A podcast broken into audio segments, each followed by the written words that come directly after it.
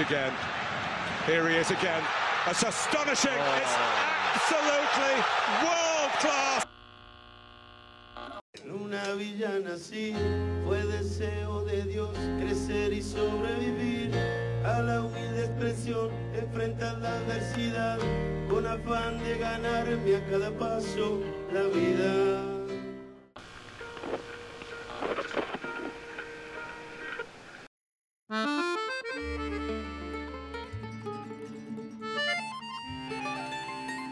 محال است در خیابانهای فرانسه قدم بزنید و بانوی زیبای پاریس را که آکاردون ها می نوازند نشنوید.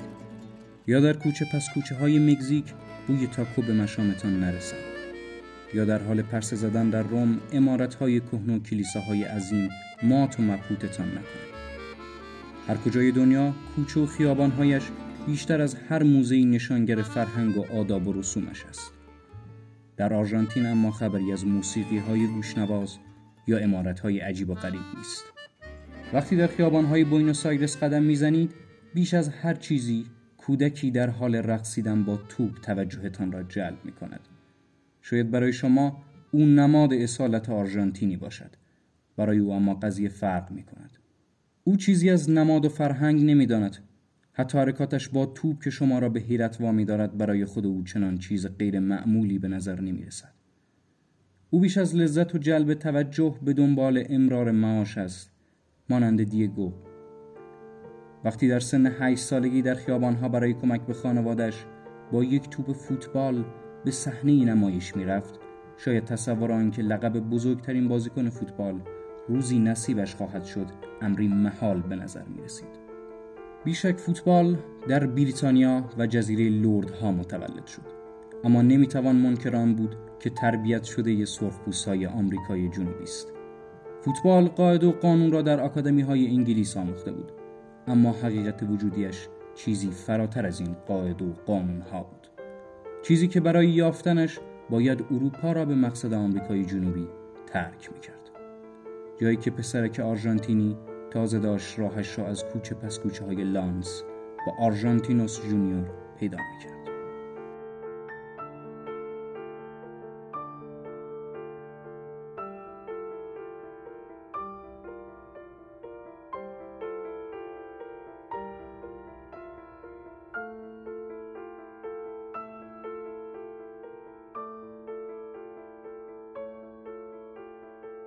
شانزده ساله بود که به خدمت این تیم درآمد و طی چهار سال حضورش خود را به عنوان یک پدیده معرفی کرد تا در سال 81 به بوکا جونیورز بپیوندد.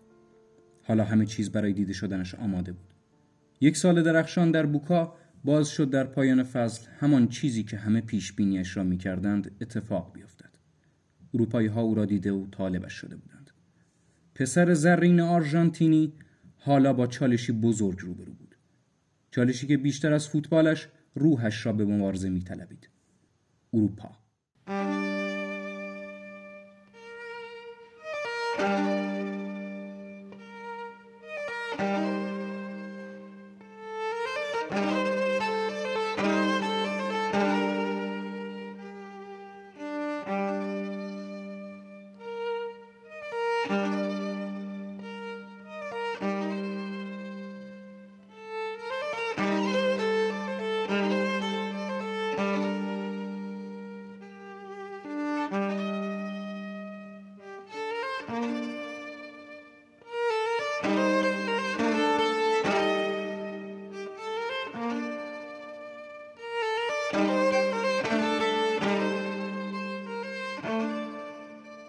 دیگو اهل آرژانتین بود در آمریکای جنوبی با تفکرات و سبک زندگی متفاوت. این را نه فقط درونش بلکه در ظاهرش و رفتارش همان را به خوبی نشان می‌داد. او یک جنگجوی تمام عیار بود. مانند چگوارا. این چنین مردانی را نمی‌توان در قید بند قوانین یا اصولیات خاصی نگه داشت. آنها به آزادی نیاز دارند و برای آن می جنگند. ولی اروپا مانند وطنش نیست. نمی‌تواند مانند یک آرژانتینی در اروپا زندگی کند. از طرفی هم نمی‌تواند خلق و خوی ذاتیش را کنار بگذارد و این تناقض آرامشش را می‌گیرد و او را به ورطه هولناکی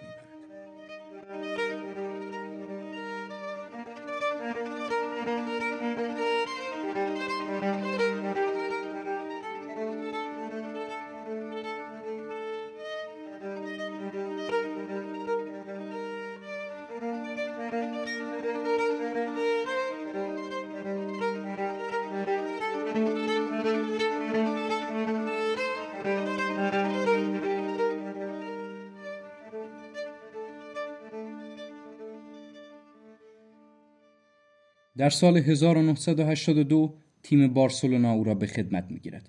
حالا در یکی از بزرگترین باشگاه های دنیا فوتبال بازی می کند.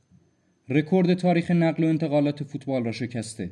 او همان چیزی است که تمام اروپا توقعش را دارد. تکنیکی، بازی ساز و گلزن. با وجود قد کوتاهش سرآمد تمام فوتبالیست ها بود. زیر لباس های رنگارنگ اروپایی اما قیافه سرخپوستی و حرکات عجیبش داد می‌زد که اهل اینجا نیست. و علا رقم عمل کرده منحصر به فردش در زمین هر از چنگاهی جنجال هم به پا می‌کرد که بیانگر همان خصلت های درونیش بود.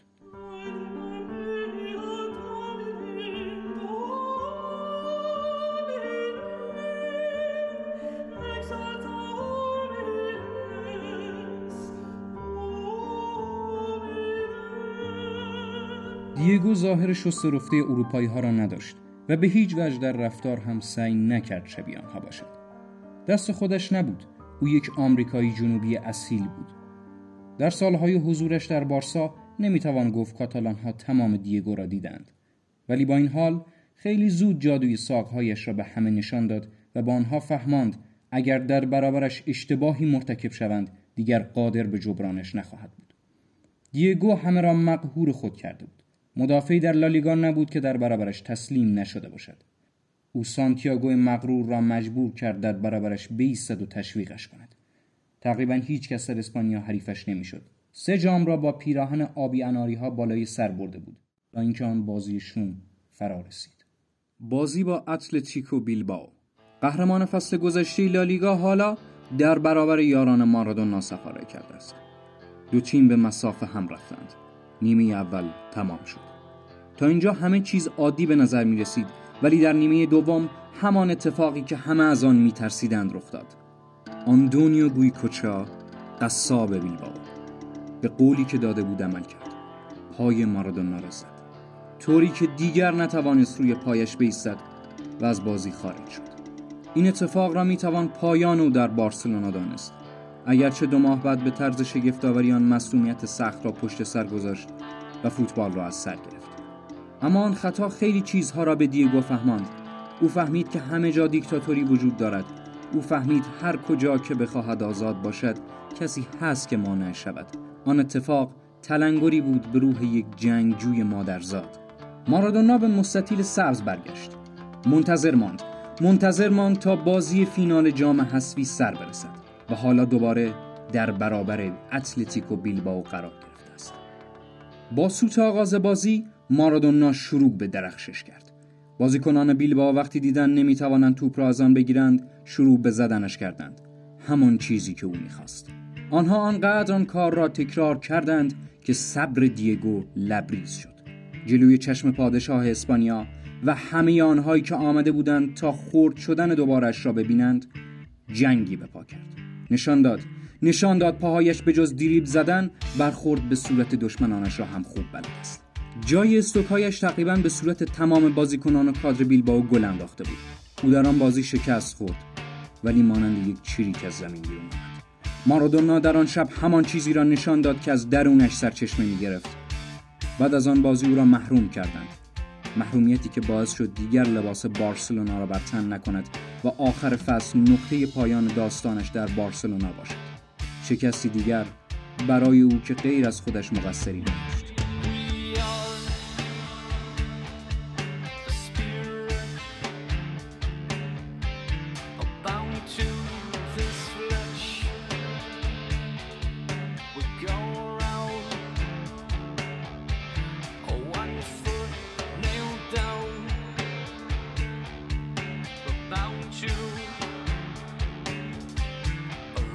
tchau.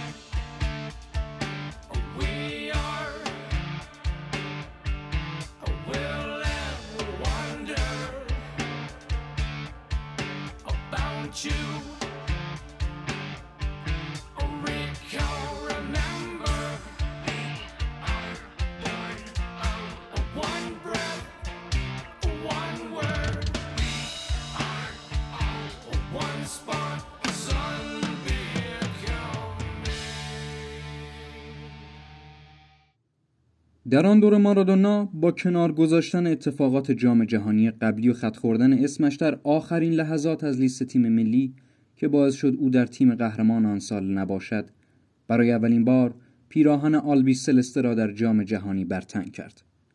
مثل همیشه بینظیر ظاهر شد و خوش درخشید تا بازی با برزیل. این قانون فوتبال است. وقتی دو تیم بزرگ در یک عرصه از مسابقات حضور داشته باشند دشمن خونی همند. و این قاعده برای برزیل و آرژانتین چند برابر است وقتی در چنین بازی تیمی عقب بیفتد احتمال جنگ درون زمین بالا می رود. آن روز که برزیل سه گل از رقیب سنتیش پیش بود و بازیکنانش فریاد اولی اولی سر می‌دادند و جشن را قبل از سوت پایان شروع کرده بودند به غیرت آرژانتینی ها برخورده بود این برای هر بازیکنی سنگین و سخت است خصوصا در تیم ملی آنجا بود که ماردونای جوان با انجام آن حرکت غیر فوتبالی از بازی اخراج شد تا تیم ملیش را در آن بازی تنها بگذارد و آنها بدون دیگو تسلیم قدرت ستارگان برزیل شدند. 1984 دیگو دو سالی می شود در قلب اروپاست ولی به هیچ وجه نتوانسته به آن چیزی که می‌خواهد برسد. او فقط نیاز به دیده شدن نداشت. او می‌خواست قهرمانی یک داستان باشد و باید جایی می‌رفت که همه چیز به او ختم می شود. برای همین در پایان آن فصل به ناپل رفت. تصمیمی غیر منتظره که همه را شوکه کرده بود. ستاره جوان آرژانتینی ها عطای بازی در تیم‌های بزرگ را به لقایش بخشید و به پیشنهاد قولهایی مانند میلان و یووه پشت پا زد. دیگو نمی‌خواست ستاره در آسمان تیم‌های بزرگ باشد. او تمام آسمان را برای درخشش می‌خواست.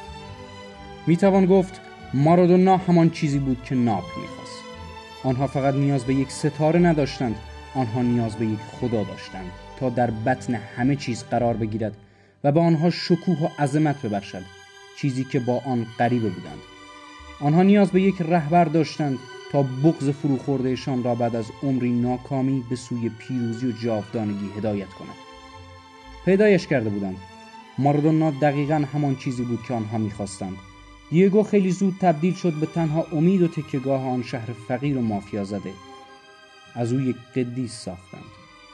او تیمی معمولی را تبدیل به یک اردوگاه خطرناک کرد تا در برابر تیم‌های متمول شمال ایتالیا علم شود. هفت سال را در ناپولی سر کرد. هفت سال پرماجرا دوبار سری آ را فتح کرد جام حذفی سوپر جام ایتالیا و لیگ اروپا. چیزی که مردم ناپل در شیرین ترین رویاهایشان هم نمی‌دیدند. مارادونا از روح خود در کالبد بیجان ناپولی دمیده بود. همان کاری که خدا برای بندگانش می‌کند. اون نبز شهر ناپولی بود. آنها تا کنون چنین دورانی را تجربه نکرده بودند. خودش را در بندر ناپل پیدا کرد جایی که بیشباهت به کشورش نبود. حالا او یک جنگجو بود با روحی سرکش. وقت انتقام بود. وقت بازپسگیری دوباره غرورش و چه جایی بهتر از جام جهانی برای این کار. می‌خواست مهر خودش را پای آن مسابقات هم بکوبد.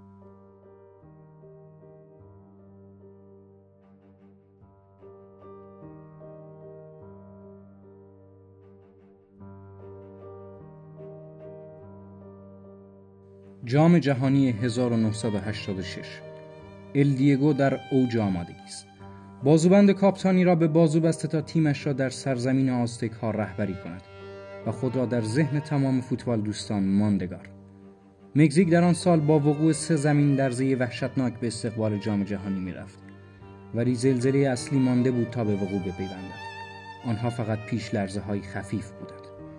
آرژانتین منسجم اما بی انگیزه آن دوره را فقط یک نفر می توانست به موفقیت برساند. فقط یک نفر که آن هم مارادونا بود. آلبی سلسته به جز بازی با ایتالیا در تمام بازی ها برنده از زمین بیرون آمد تا در شرایط فوق‌العاده‌ای به یک چهارم نهایی آنجام برسد و در برابر سه شیرها قرار بگیرد. 22 ژوئن 1986 ورزشگاه آستکای مکزیکو سیتی میزبان آرژانتین و انگلستان است. چهار سالی می شود که قائله فالکلند خوابیده است و حالا جزیره در دستان انگلیسی هاست. این بار آرژانتین ارتشی را با یک رهبر بزرگ به خط مقدم نبرد با انگلیس فرستاده است. نه برای تصاحب فالکلند بلکه برای بازپسگیری غرور و انتقام خون کشته هایشان. دو تیم وارد زمین می شوند. پیتر شلتون و مارادونا به رسم معقول با هم دست می دهند. این آرامش قبل از طوفان است. بازی در زمین ناهموار آستکا با سوت علی بن ناصر شروع شده است. دو تیم هر کدام چند موقعیتی را بر روی دروازه هم ایجاد کردند ولی هیچ کدام به جایی نرسیدند تا نیمه اول بدون گل تمام شود. نیمه دوم آرژانتین توپ را در اختیار داشت. شش دقیقه بعد از شروع نیمه اولارتیکو چیا توپ را به مارادونا پاس داد. به این شروع آن زمین لرزی اصلی بود. انگلیسی ها تا چشم باز کردن دیدن مارادونای کوتاه قامت در محوطه ایشان توپ را هدف گرفته و به پرواز درآمده است. شلتون جلو آمد تا توپ را بالای سر دون دیگو بزند اما دستان خدا این اجازه را نداد. توپ را به قلب انگلستان زد به چشمان مارگارت تاچر. انگلیسی ها مات و مپوت مانده بودند. پیتر شلتون داد می‌زد که توپ را با دست زده است ولی داور تونسی انگار که سحر شده باشد حرف به گوشش نمی‌رفت. Maradona just walked away from Hoddle then. Valdano and! They're appealing for offside. The ball came back off the foot of Steve Hodge and Maradona gives Argentina the lead. The England players protesting to the referee. در حالی که خون آرژانتینی ها به جوش آمده بود چای انگلیسی ها اما در حال سرد شدن بود تنها چهار دقیقه پس از گل اول بازی در دقیقه 55 کوچیفو توپ را از انگلیسی ها گرفت. به انریکه رساند او هم توپ را به مارادونا پاس داد. مارادونا چرخید مارادونا رقصید. مانند گردبادی به دل انگلستان زد. هر قدمی که جلو می آمد بازیکنی را محو کرد. همه را دیریب زد. از وسط زمین تا شلتون.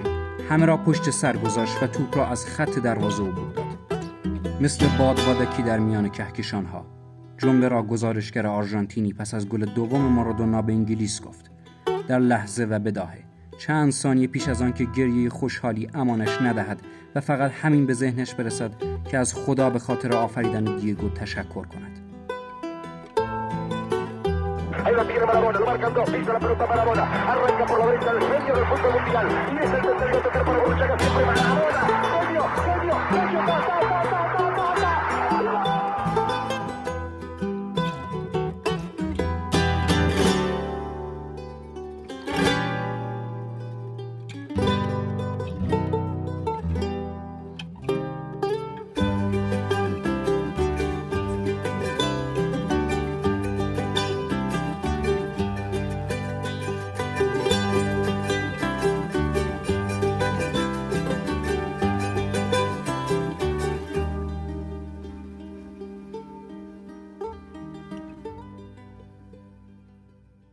دیگو با گل قرن تومار انگلیس را در هم پیچید و در مرحله بعدی جام بلژیک را از پیش روی برداشت تا در فینال به مساف شاگردان بکن بایر برود.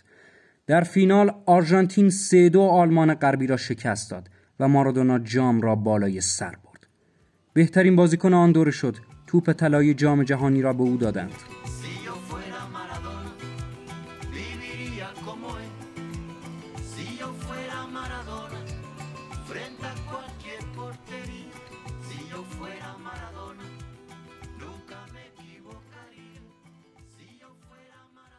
به ناپل بازگشت. همراه تیمش شروع به افتخار آفرینی کرد. اما ضعف دیگو در برخورد با محیط جنایی شهر و همچنین رعایت نکردن اصول حرفه‌ای در رفتار او اجتناب ناپذیر شده بود. کار به جایی رسید که شایع شد مارادونا با باندهای مواد مخدر سر و کار دارد و حسابی برایش جنجال آفرین شد. همینطور درگیریش با سران باشگاه ناپولی که بی ارتباط با مافیای شهر نبودند به اتفاقهای جام جهانی 1990 ایتالیا باز شد که مارادونا در سال 1991 در میان انبوهی از معترضین ایتالیایی به کشورش فرار کند.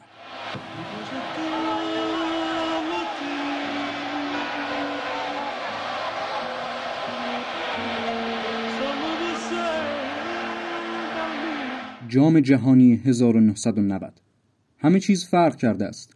او دیگران بازیکن سرحال 1986 نیست. افت کرده چاق شده و بدتر از همه کوکائین به جانش افتاده است. به همه اینها خطاهای بازیکنان کامرون را هم اضافه کنید. اما با این وجود او مارادونا بود. آرژانتین جام را با باخت در برابر کامرون شروع کرد و همه فکر کردند که مارادونا دیگر تمام شده. آرژانتین نمی‌تواند روی پای خود بایستد اما این اجازه را نداد. با همان روحیه ذاتیش جنگید تیمش را پله پله بالا برد انتقام 82 را از برزیل گرفت و در نیمه نهایی در شهر ناپل به مسافه ایتالیا رفت.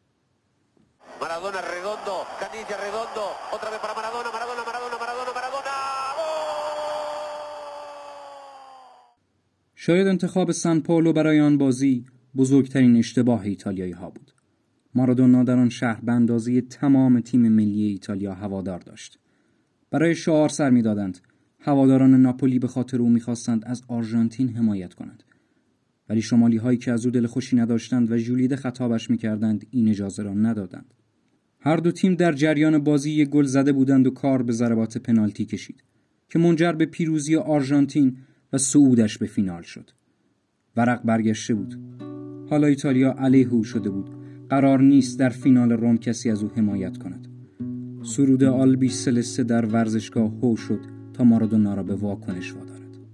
در آن بازی کثیف آلمان به زور یک پنالتی جنجالی توانست آرژانتین نه نفره را از میان بردارد و قهرمان شود. مارادونا که مدال نقره را بر گردن انداخته بود از فرط عصبانیت گریه می کرد آن رابطه عاشقانه با ایتالیا همانجا از بین رفت.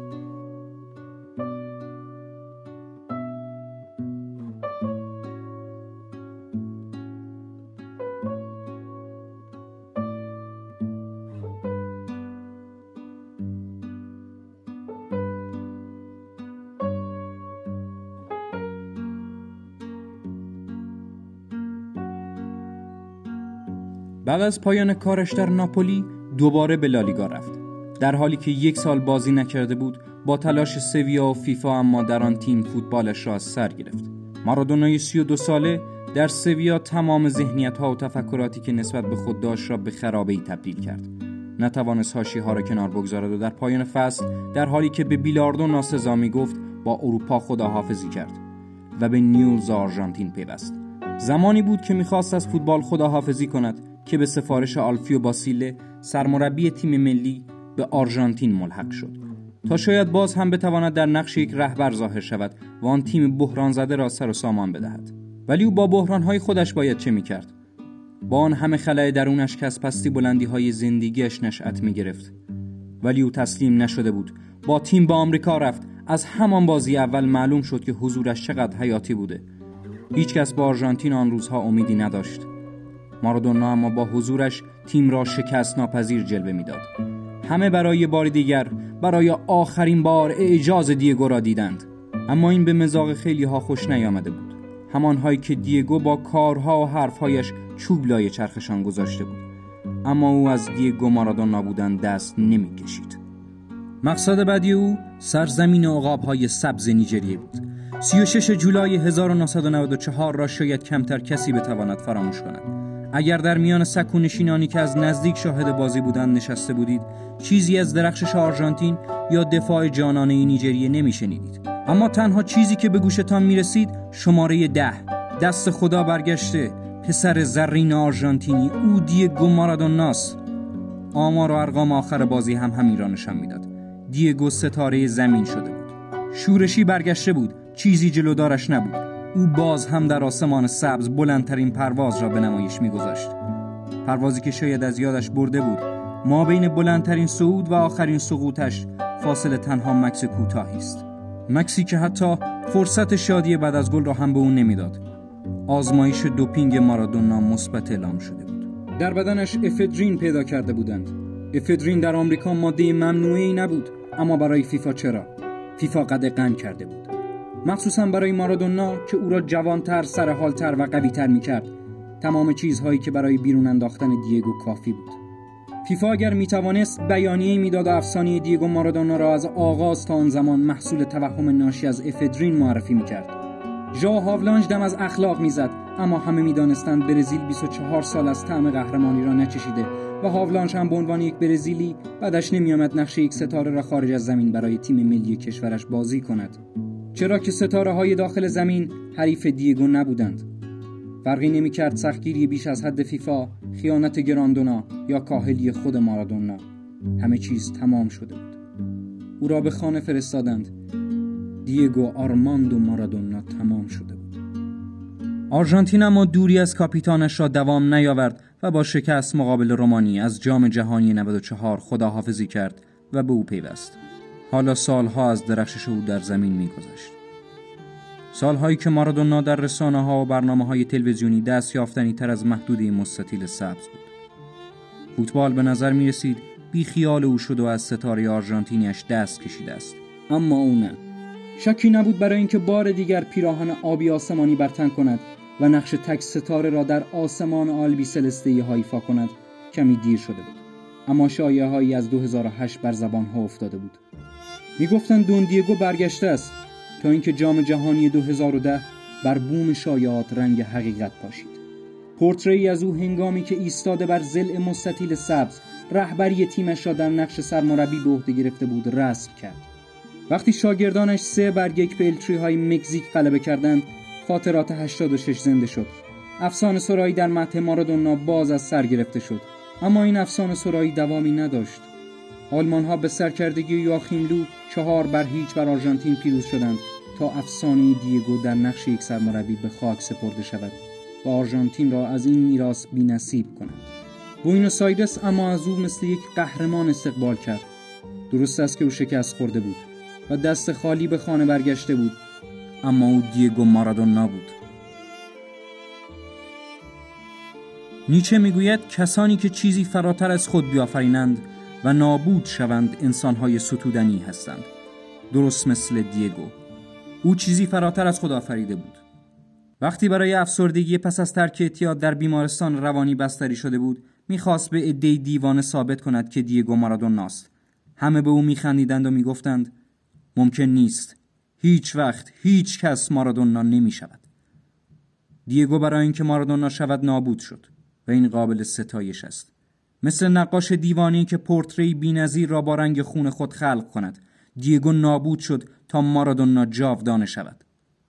25 نوامبر 2020 دیگو مارادونا با هر آنچه گفته شد و هر آنچه که می‌دانید برای آخرین بار پرواز کرد. مثل دوران اوجش دستها را بالا گرفت. پرواز کرد. دستهای خدا این بار به جای توپ مارادونا را یافته بود. خط حمله کرایوف و بست به اون نیاز داشت.